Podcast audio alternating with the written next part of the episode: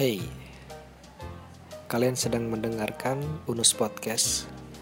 Itu podcast yang diproduksi oleh aku, Yunus Al Kafi, dan jumlah pendengarnya tidak terlalu banyak. Oke. Selamat datang buat para pendengar yang baru. Kenalkan, aku Yunus. Di belakang masih ada 29 episode yang belum kalian dengar. Pengen banget didengar, Nus. Ya, karena kita udah masuk ke episode 30. Dan ya, terima kasih buat yang masih ngedengerin, yang dari kemarin udah ngedengerin. Di-share lah gitu ya.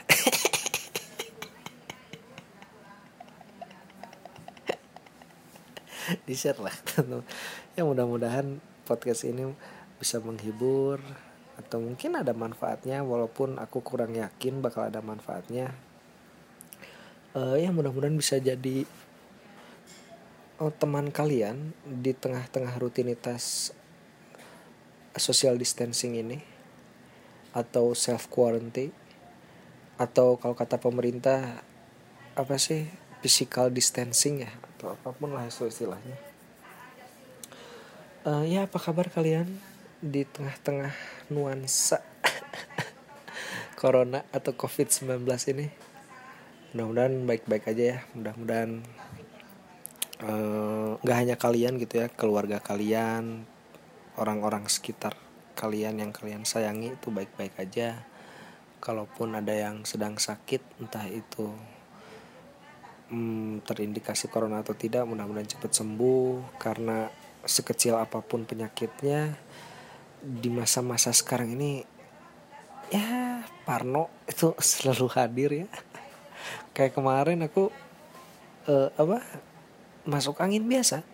Waktu masuk angin terus aku bilang ke orang tua, "Nu hareeng euy, hareeng tuh yang enak badan lah."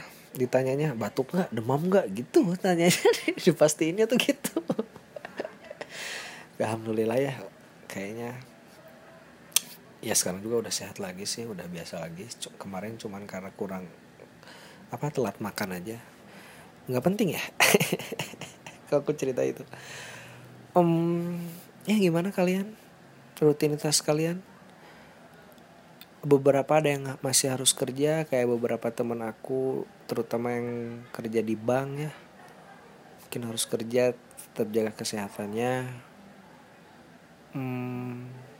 Kurangi baca-baca informasi tentang corona, karena seperti yang aku bilang, media massa atau khususnya media sosial itu sangat mempengaruhi psikis kita. Sudah banyak lah penelitian yang bilang kalau dampak orang yang sering melihat berita negatif itu tingkat kecemasannya lebih tinggi dari orang yang jarang melihat berita negatif. Jadi ada penelitian yang meneliti tentang itu gitu. Dan aku kira udah banyak ya, bisa kalian cek di Google. Gimana dampak. Jadi orang yang sering melihat berita negatif itu akan cenderung punya rasa kecemasan. Nah, itu yang harus kita sadari, dan itu mengapa aku membatasi. Tapi ya gimana ya, mau membatasi juga ya yang seliweran di timeline ya tentang itu. Dan yang apa-apa sih hanya untuk menjaga agar tetap up to date aja. Kayak jumlah kasus corona di Indonesia sudah sampai 1.400 kalau gak salah sekarang per tanggal. Ini tuh direkord tanggal 31 Maret. Ya membeludak sekali. Dan masih ada aja itu orang-orang yang yang istilah halus dari goblok ya, apalah itu. Jadi si social distancing kan setidaknya sudah jalan kurang lebih 2 mingguan nah, 3 atau 2 mingguan lah gitu ya, 2 minggu kalau aku gak salah ingat. Dan patokannya sih ya Jumatan aja gitu. Minggu pertama masih ada orang yang bersikeras untuk beribadah di masjid, ya oke, nggak apa-apa. Minggu kedua kok makin nyebelin ya gitu. Kayak maksud aku untuk daerah yang masih bisa dibilang aman gitu ya. Maksudnya aman itu warga-warga di sekitar masjidnya tidak ada yang terkena kasus corona atau mungkin tidak ada yang dicap sebagai ODP atau PDP. PDP PDIP sih cigit. PDP kan pasien dalam pengawasannya PDP, ODP dan PDP. Yaitu ya masih oke aja mungkin ya, masih oke aja untuk beribadah ke masjid atau ke ya, tempat beribadah yang lain. Tapi untuk tempat ibadah yang di tengah kota kan ya kalau menurut aku ya resiko penyebarannya itu kan lebih luas ya, karena tengah kota orang-orangnya ya nggak tahu dari mana gitu ya, dan masih ya sampai kemarin masih ada aja yang menggunakan narasi mati itu di tangan Tuhan itu gimana ya, maksudnya mereka nggak baca media kah atau emang mereka keimanannya terlalu tinggi gitu. Nggak, aku setuju dengan kalimat mati itu di tangan Tuhan atau takdir ya, kematian tuh udah ada yang ngatur. Tapi ya kalau buat aku sih selevel Rasulullah aja gitu ya. Wah, ini buat yang muslim pasti pernah dengar kisah saat Rasulullah dan Abu Bakar pergi untuk hijrah ya. Itu dalam rangkaian hijrah, aku lupa ya, bisa kalian cek, pokoknya pergi aja dari Mekah. Dan pas mereka pergi itu dikejar oleh kaum kafir Quraisy. Nah, beliau ya Rasulullah dan Nabi Abu Bakar saat perjalanan pas dikejar sama kafir Quraisy itu bersembunyi di dalam gua.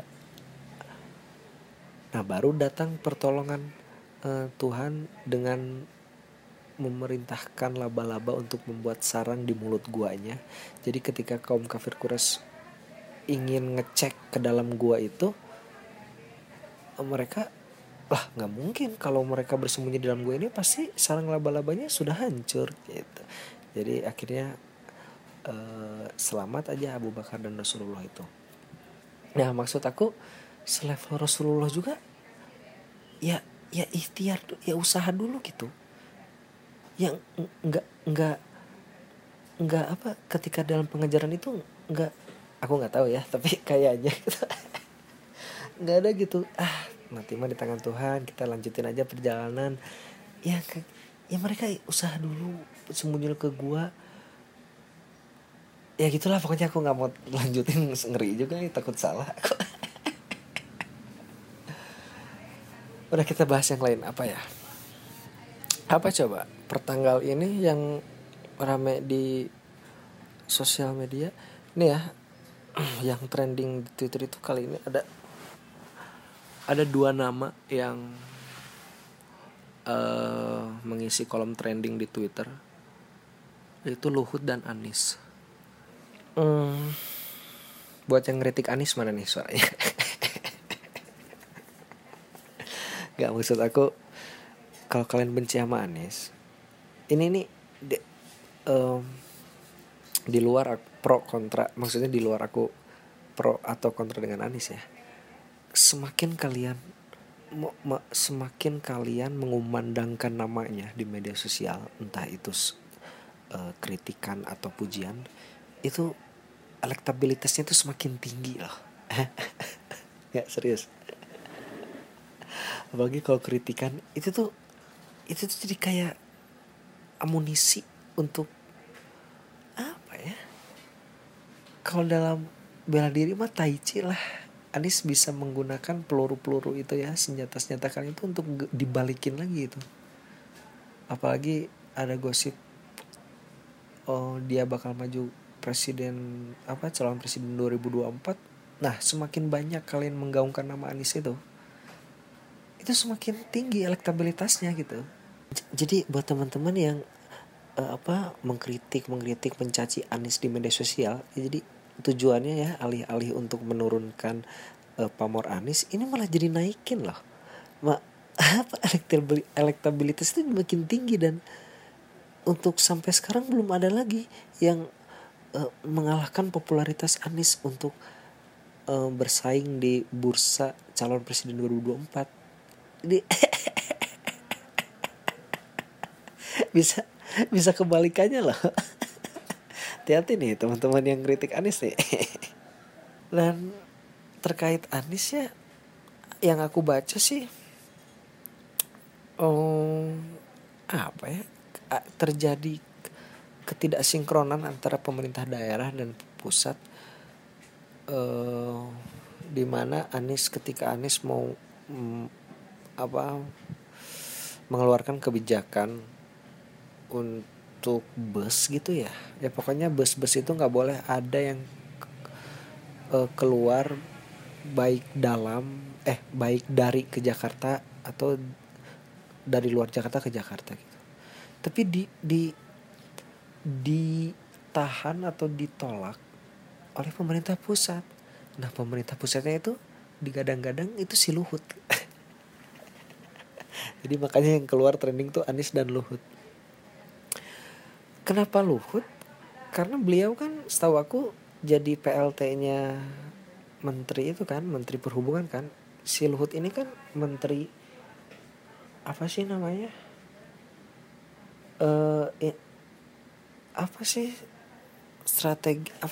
Dia tuh pokoknya ada investornya aja, investasinya aja, ada kementerian investasinya gitu. Nah, karena kemarin menteri perhubungan itu positif corona, jadi diganti nama Luhut. Nah, makanya yang menolak kebijakan ini kan kebijakan yang ada kaitannya dengan perhubungan gitu ya, keluar masuk bis antar daerah gitu. Nah, ya, yang nolaknya si Luhut. Nah, makanya ini trending banget nih, dan kayaknya di sini public enemy-nya itu si Luhut. Udah keganti nih. Anies yang asalnya public enemy sekarang jadi Luhut nih. Nah, itu dia tadi kata aku, yang ngeritik Anies itu bisa jadi peluru gitu, bisa dibalikin suatu saat. Dan alasan Luhut yang aku baca ya, setahu aku ini kita sharing-sharing aja ya, alasan Luhut menolak kebijakan itu karena ekonomi katanya. Itu bakal berdampak pada ekonomi, dan katanya Pemprov DKI belum mengkaji melalui sudut pandang ekonomi atau apalah, aku nggak ngerti. Dan ini selaras dengan apa yang aku omongin di podcast kemarin, bahwa pemerintah pusat ini mikiran ekonomi terus deh. Ekonomi, makanya sampai sekarang belum ada lockdown itu karena mungkin asal ekonomi ya. Anjir, negara itu lagi butuh uang, utang banyak, belum lagi nanti mau mindahin ibu kota kan. Jadi ya nggak tahu ya. Gak tahu aku tuh harus gimana. Ya pokoknya kita yang gak tahu apa-apa, maksudnya yang gak punya gak punya power ya ikutin aja lah sekarang mah. Maksudnya satu-satunya hal yang bisa kita lakukan sekarang adalah untuk mendukung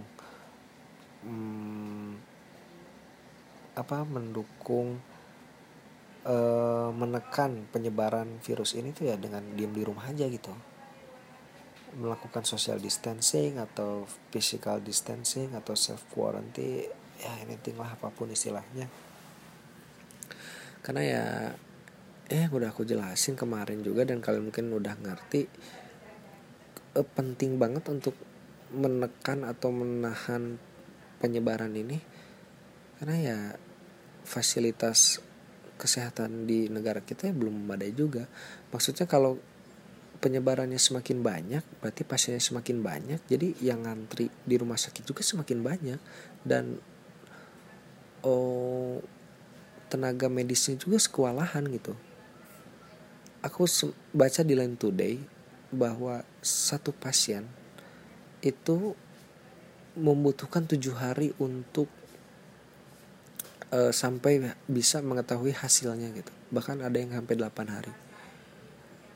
Ya maksudnya bisa apa ya? Masuk akal gitu dengan banyaknya pasien corona dan dengan terbatasnya tenaga medis dan fasilitas, ya satu pasien harus 7 hari itu ya masuk akal gitu. Nah makanya untuk menekan penyebaran, menekan jumlah pasien dan nantinya bakal menekan jumlah kematian itu ya dengan cara menekan penyebarannya. Ya caranya udah diam di rumah. Makanya aku tuh masih gak ngerti kenapa kok ada orang-orang yang anjing fuck.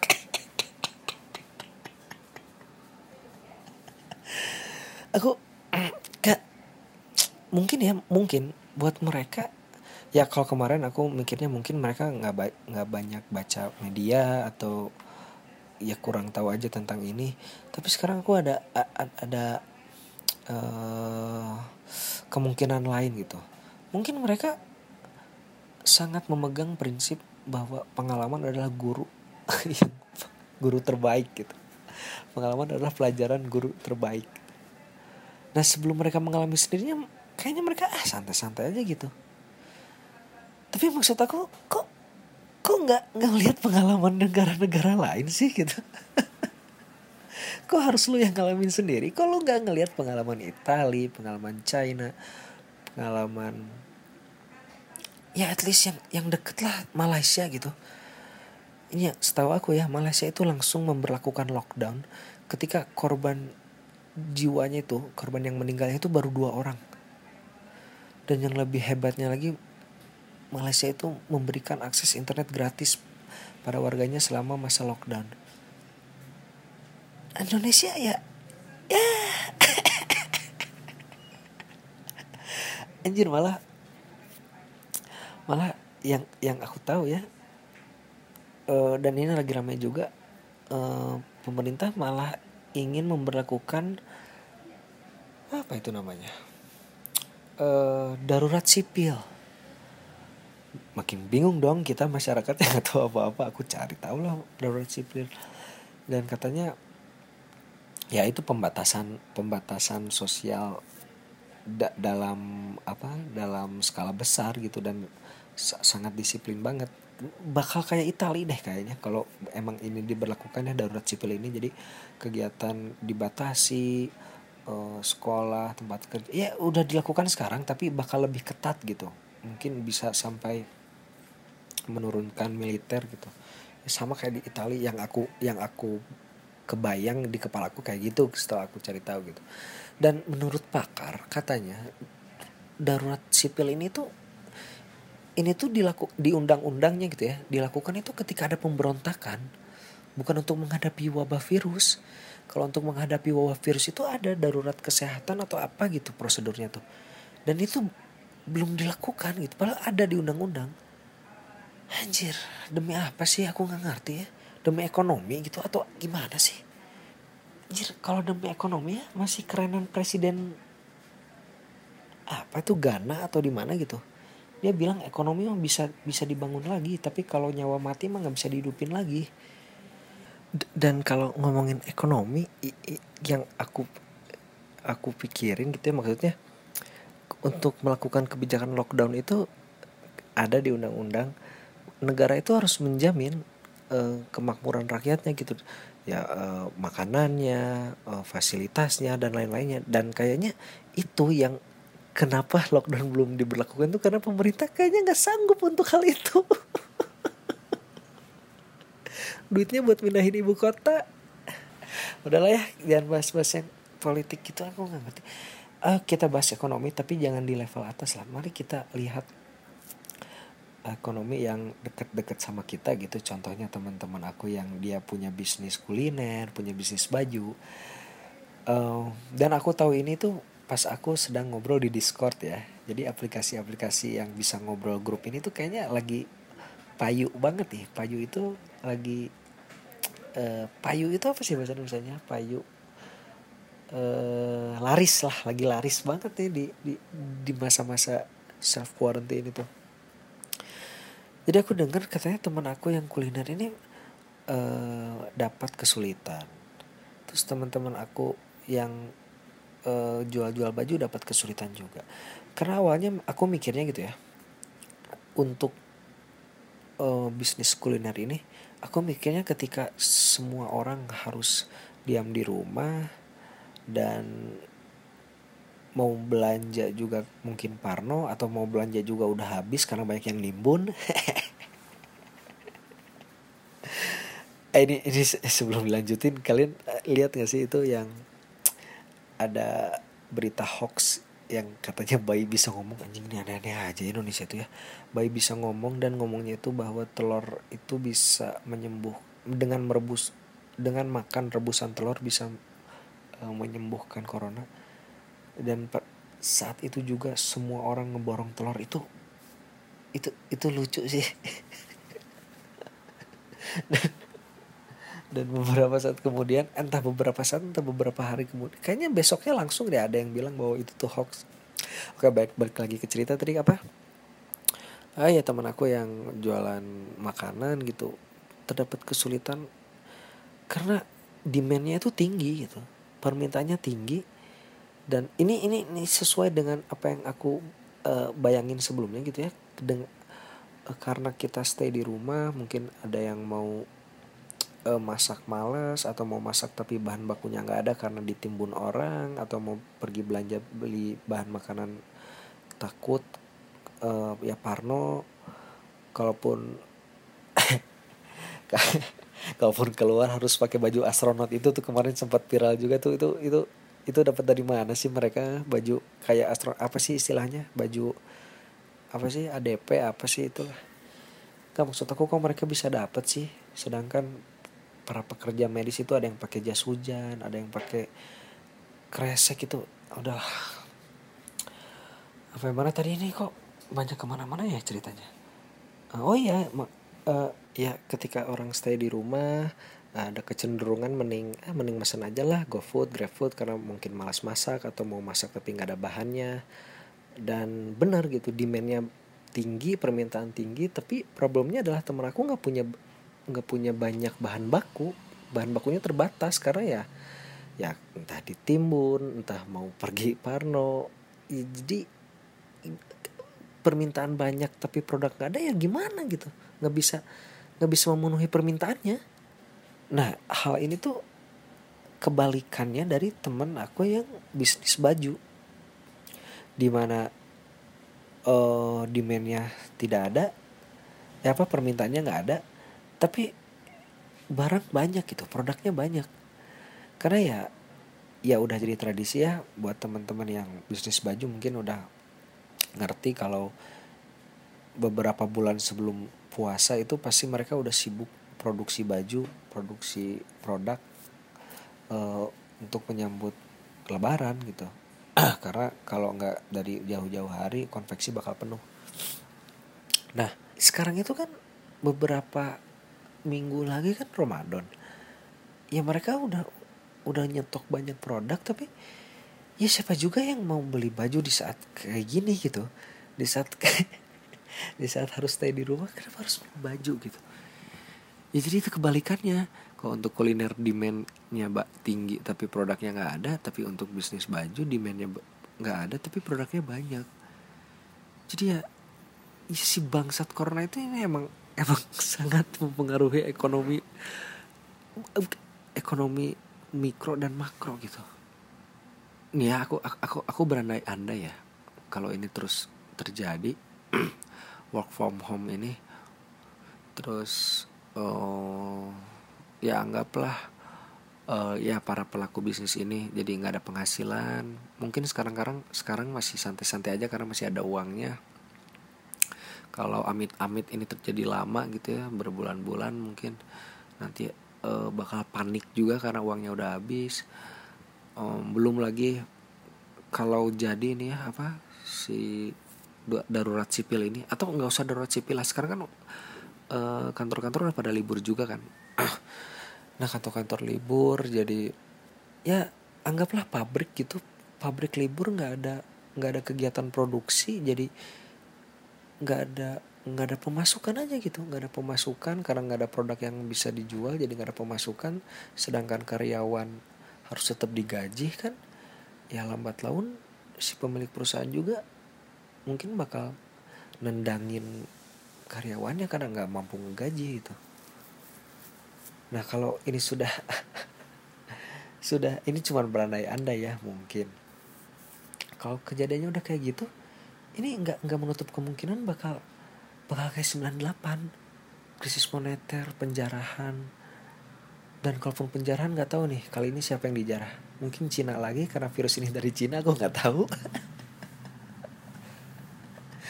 Tapi ya itu yang aku obrolin sama teman-teman aku sih, maksudnya anjing itu udah parah banget itu. Jadi kesimpulannya aku sama teman-teman aku ngobrol di Discord itu ya, sekarang mah kita gimana lah caranya strategi gitu untuk survive aja gitu di tengah-tengah masa ini, di tengah-tengah pandemik ini gitu.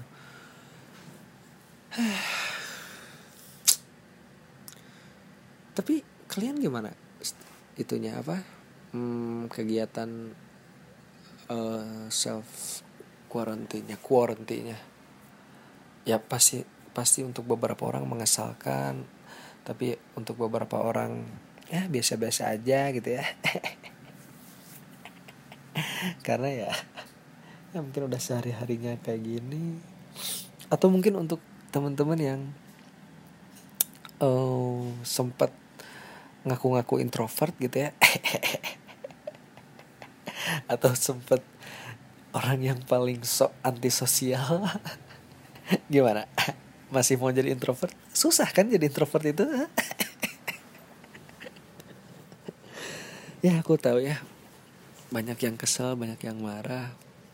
Tapi ya masyarakat Indonesia kreatif gitu ya. Mereka bisa menghibur diri mereka sendiri, dan ketika usaha mereka untuk menghibur diri mereka sendiri itu diupload ke media sosial, itu jadi hiburan untuk semua gitu.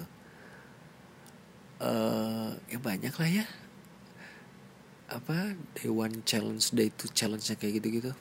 Atau yang deket-deket aja itu until tomorrow tuh. Itu kalau buat aku ya itu cukup penghibur loh. Ketika ada teman-teman atau timeline kita penuh dengan foto-foto konyol teman-teman kita. Awalnya aku nggak ngeh gitu, ini until tomorrow tuh apa sih yang ada di kepala aku pas ngelihat fenomena ini tuh ya cara mainnya kita ngupload foto zaman dulu kita aja yang bisa dibilang norak gitu. Nggak tahu gitu kaitannya sama hashtag until tomorrow itu apa. Ternyata until tomorrow itu ya di update-nya itu cuma sehari, di feeds-nya cuma sehari, nanti di delete lagi. Nah maksud aku kalau cara mainnya gitu kenapa nggak di story aja sih ya? Ya nggak sih, kan itu dihapus otomatis sama si Instagramnya. Tapi nggak apa-apa lah, itu hiburan buat aku. Ya mungkin ada beberapa orang yang nggak mau terlihat mainstream kan. Ya nggak apa-apalah, menggunakan prinsip gue nggak mau sama kayak orang lain biar keren. Nggak apa-apa menggunakan prinsip itu untuk until tomorrow ini, tapi please jangan gunakan prinsip itu untuk pencegahan corona ini gitu. Jadi saat semua orang self quarantine karena kalian pengen beda, kalian goblok aja keluar nongkrong liburan malah, ya janganlah ya.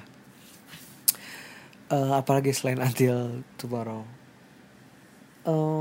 influencer kita atau orang artis kita ya ambillah. Najwa kan bikin donasi dan nyampe 9 miliar tuh kemarin tuh ya, yang konser di rumah aja tuh.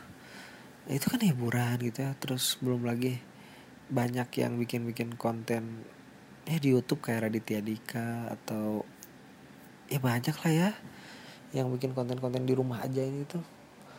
Ya cukup menghibur sih yang kayak gitu tuh. Karena kalau nggak gitu ya, karena kalau nggak gitu ya kita, isi pikiran kita bakal diisi sama kepernuan terus aja, apalagi kalau ditambah dengan apa mengkonsumsi media yang ngomongin corona kan anjing. Ya jadi mending konsumsi hiburan-hiburan. Apalagi ya? Udah berapa menit sih? Udah setengah jam udah. Enggak. Aku kemarin itu sempat nanya ke teman, nggak apa-apa ya lebih dari setengah jam, kalian masih mau denger kan?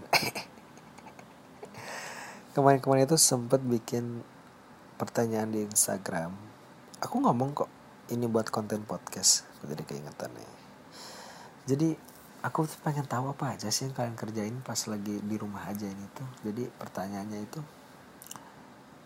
gara-gara corona aku bisa ... Nah ini udah ada beberapa jawaban yang aku screenshot. Kita mulai dari yang pertama nih. Karena ada corona, aku bisa gila, oke? Makanya cari hiburan. Dan kamu nggak sendiri kok. Jangan ngerasa paling menderita sedunia ya. Banyak dari kita sedunia malah yang ngerasain hal yang sama tuh. Oke, next. Karena corona, aku bisa sholat berjamaah setelah 5 tahun nggak pernah sholat bareng tuh. Lihat. Ada hikmahnya. Ini nih jawaban-jawaban kayak gini tuh. Ini sekalian kita gali ya, apa sih hikmah di balik corona ini tuh. Nih dengan adanya social distancing ini, kita jadi lebih banyak di rumah, lebih banyak komunikasi sama orang rumah. Ya mungkin bisa meningkatkan kualitas hubungan kalian dengan orang-orang rumah yang mungkin biasanya kalian bangun orang rumah udah pada kerja, kalian pulang ke rumah orang, rumah udah pada tidur. Itu pasti banyak terjadi itu. Dan salah satunya aku sempet ngalamin masa-masa kayak gitu. Nah ini teman aku bisa sholat berjamaah tuh setelah 5 tahun gak pernah sholat bareng. Luar biasa. Lalu ada lagi ini setelah karena ada corona aku bisa lebih intim sama pacar. Sebenarnya ini gak lucu sih, tapi karena aku tahu ini orang yang ngejawab ini tuh dia jomblo aja. Tapi bener loh, kalau punya pacar kenapa nggak nge-lockdown sama pacar aja sih? Hah?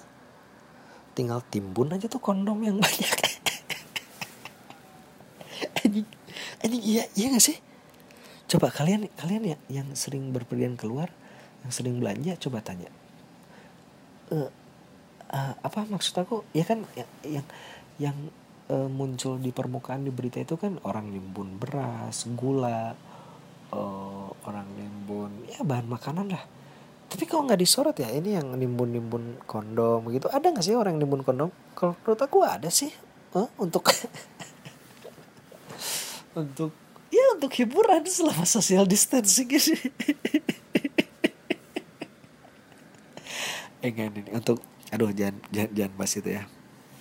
Maksud aku ini buat yang suami istri ini kan bisa jadi kesempatan untuk meningkatkan kualitas seks kalian, bisa lebih explore tempat-tempat yang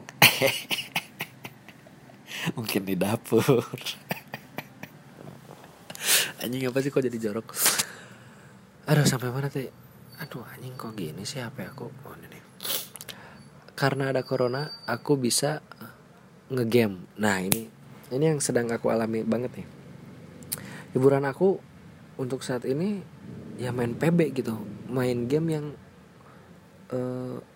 gimana ya ceritanya. Jadi aku dulu sering main PB nih sama teman-teman, tapi makin sini makin jarang, dan kita akhirnya main PB lagi karena ada virus corona ini. Maksudnya karena ada social distancing ini gitu. Jadi kita main PB lagi dan buat aku itu fun banget ya, mungkin buat para gamer juga ngerti lah ya funnya main game, apalagi mainnya itu online bareng sama temen-temen bakal lebih fun lagi. Dan ya itu bisa dicoba. Oke, next. Karena ada corona aku bisa kerja sambil dampingin anak-anak kerjaan homeworknya. Nih ini menarik juga nih, kemarin kan sempat muncul gitu di media sosial bahwa ternyata orang tua kita itu lebih galak daripada guru-guru di sekolah. yang lucu itu tuh anak yang lagi belajar terus orang rumahnya ngomong terus tuh kan hilang otaknya itu, tau nggak? Itu lucu sih. Aku download nggak ya? Itu lucu sih, kayaknya aku download deh. Iya kan lagi belajar orang rumahnya ngomong terus dia tuh hilang jawabannya, mikir lagi ngomong lagi tuh kan hilang otaknya yang hilang aja. Tapi ya ini mungkin hikmahnya orang tua bisa ngertiin gimana susahnya jadi guru loh. Bener, pekerjaan guru itu bukan pekerjaan yang simpel. Ini kayak teman aku nih kerja sambil dampingin anak-anak ngerjain homeworknya. Jadi beliau itu wanita karir. Dan ya balik lagi ya ke banyak quality time sama keluarga kayaknya dengan ada social distancing ini gitu. Oke, next.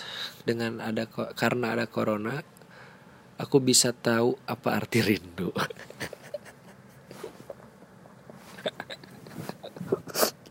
Ini sebenarnya ini yang bikin lucu itu karena jawaban ini datang dari orang yang bangsat, yang jomblo gitu. Aduh udah ya. Tapi bener loh, bisa jadi loh itu jadi apa? Jadi bahan apa ya? Bahan introspeksi gitu. Jadi buat orang yang sering ketemu atau gini deh, orang-orang yang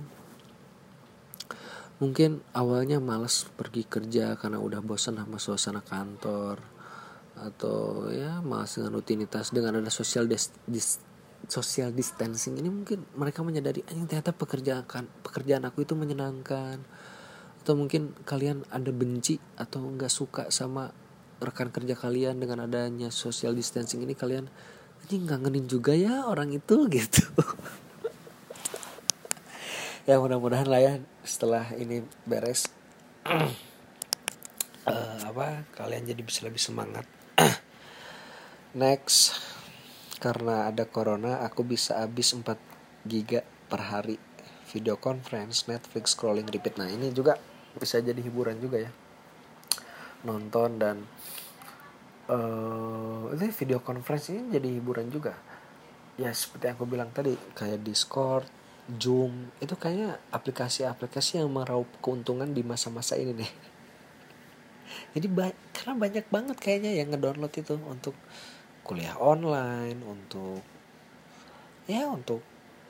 nongkrong online ya kan, butuh kan, kita butuh. Orang yang sering nongkrong itu kayaknya butuh, anjing gue pengen gibah gitu. Aku pengen gibah tapi apa nih medianya, karena gak bisa ketemu ya, pindah ke media streaming itu kali ya, video conference, Netflix, scrolling tuh kan ya, orang-orang yang mungkin biasanya kegiatannya gak megang gadget, karena ada social distancing ini hiburannya ada di gadget, dia scrolling, refresh media sosial, dan itu makan kuota juga ya. Nah balik lagi ke cerita Malaysia tadi tuh, pemerintah Malaysia udah memberikan internet gratis untuk warganya. Ini Indonesia kapan ya? Malah lemot loh. Kemarin-kemarin ada aduan ini apa? Beberapa provider lemot nih, bangsat emang. Next, karena ada corona. Bentar ya. Ya, aku cari yang relate. Nih, karena ada corona, aku bisa ibadah lebih khusyuk. Mungkin bisa. Karena selama ini atau apa ya, ibadah lebih khusyuk itu kalau menurut aku manusiawi lah, ketika kita diterpa bencana atau musibah gini kan, salah satu pelariannya itu kan ke Tuhan kan. Atau jangan wabah lah, kalian putus cinta aja, ditinggalin mantan atau ditinggalin pacar, itu kan ya balik laginya ke Tuhan gitu. Manusiawi lah. Next, karena ada corona, aku bisa makan rebahan nonton TV sepuasnya. Nah ini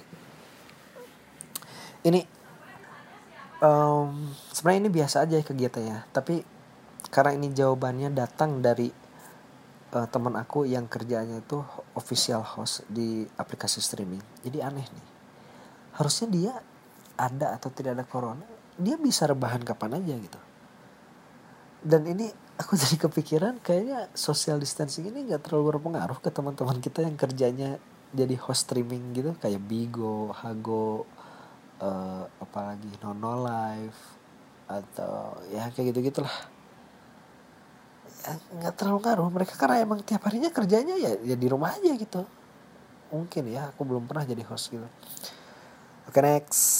Kita tidak karena ada corona aku bisa ngabisin nonton snap IG following. Anjing, ini benar banget. Jadi ini teman aku karena ada corona dia bisa ngabisin nonton snap IG followingnya.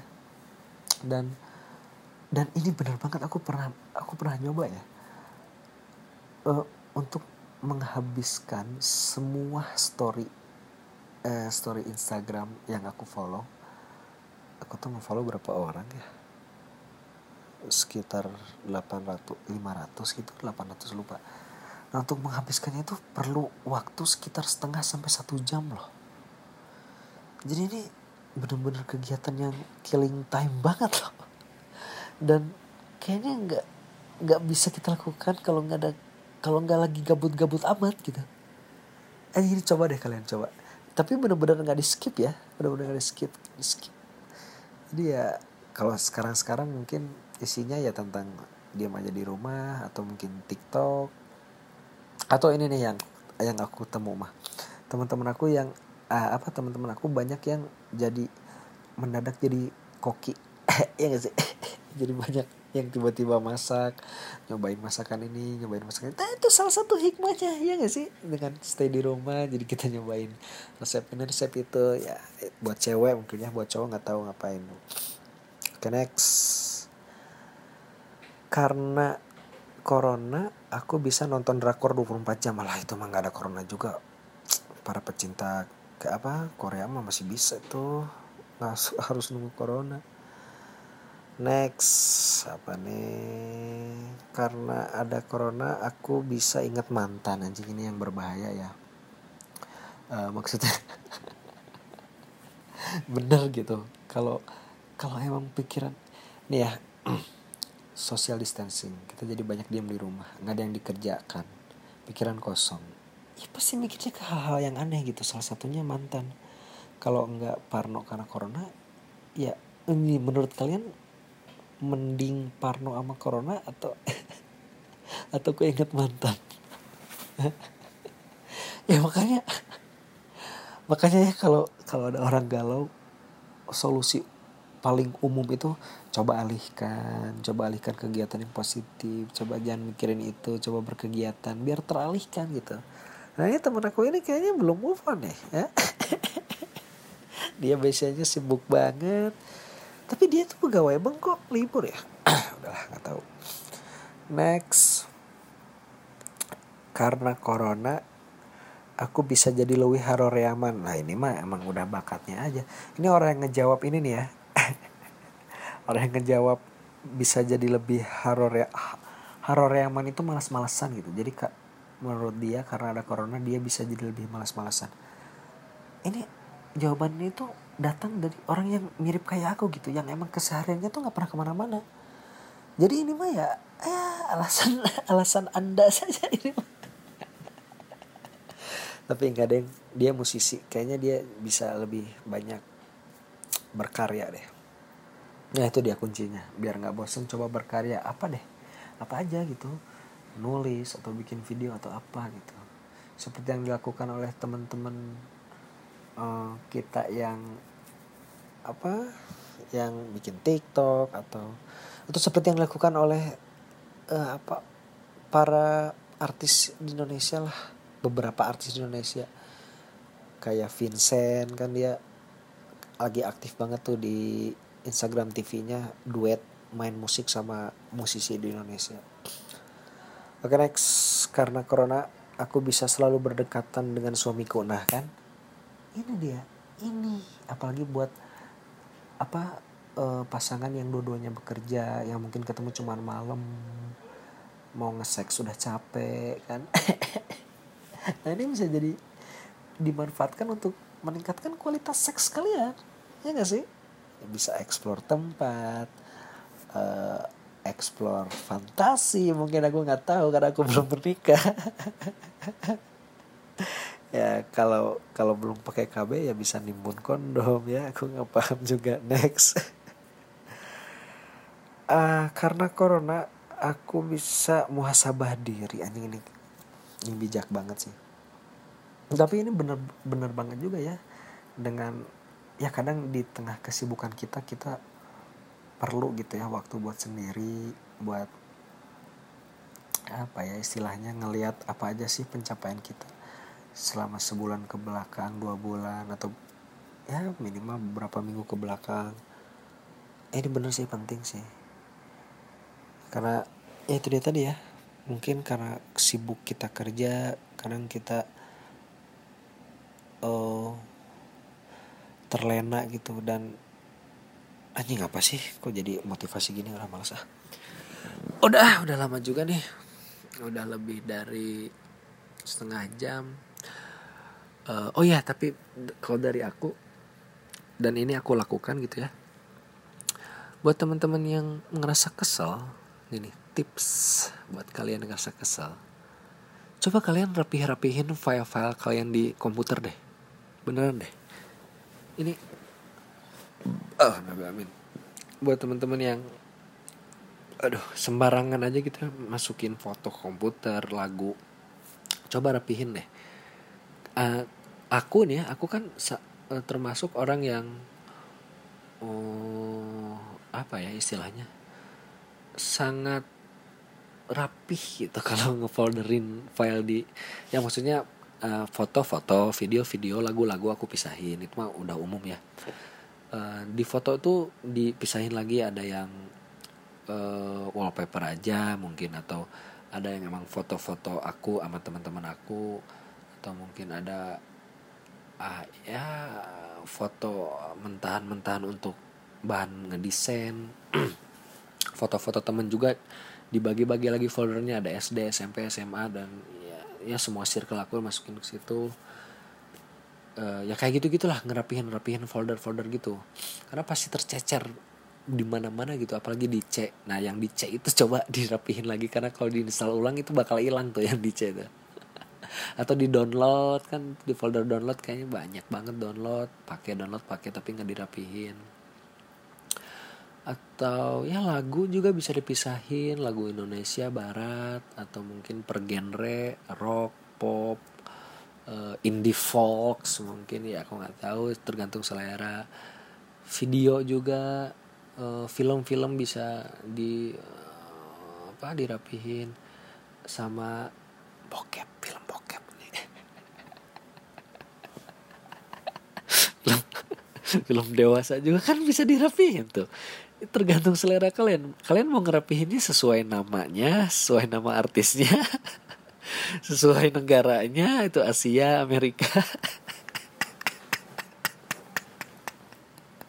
Ada gak sih yang masih simpen bukan? Dan bener loh, beda-beda loh karakter orang nyimpen film dewasa itu.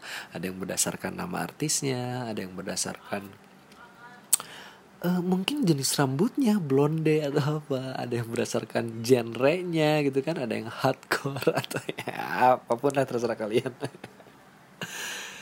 Ya pokoknya itu cukup, kegiatan itu tuh cukup memakan banyak waktu. Jadi ya kalau lagi kesel kenapa tidak gitu, dan menyenangkan karena aku melakukan itu. Kadang nemu foto-foto zaman dulu, atau kadang nemu file yang udah nggak perlu, bisa kita delete untuk bikin hard disk makin kosong gitu ya, yang udah penuh. Udah cukup ya. Jadi ya sekali lagi, sehat-sehat terus buat teman-teman kali, teman-teman, bukan cuma buat teman-teman aja, buat keluarga, buat orang-orang sekitar. Juga tidak lupa mau ngucapin terima kasih buat para petugas medis yang sudah bekerja. Mau dari level dokter, perawat, sampai level satpam gitu ya. Siapapun yang bekerja di rumah sakit, kayak OB-nya, atau bahkan yang di bagian administrasinya. Terima kasih, selamat bekerja, tetap jaga kesehatan buat kalian semua. Mudah-mudahan pandemi ini cepat berlalu ya, dan tetap social distancing agar menekan jumlah pasien untuk menekan penyebaran dari virus ini. Oke, teman-teman, stay positif, stay healthy. Stay safe. Saya positif. Saya Yunus Al Kafi, pamit undur diri. Bye bye.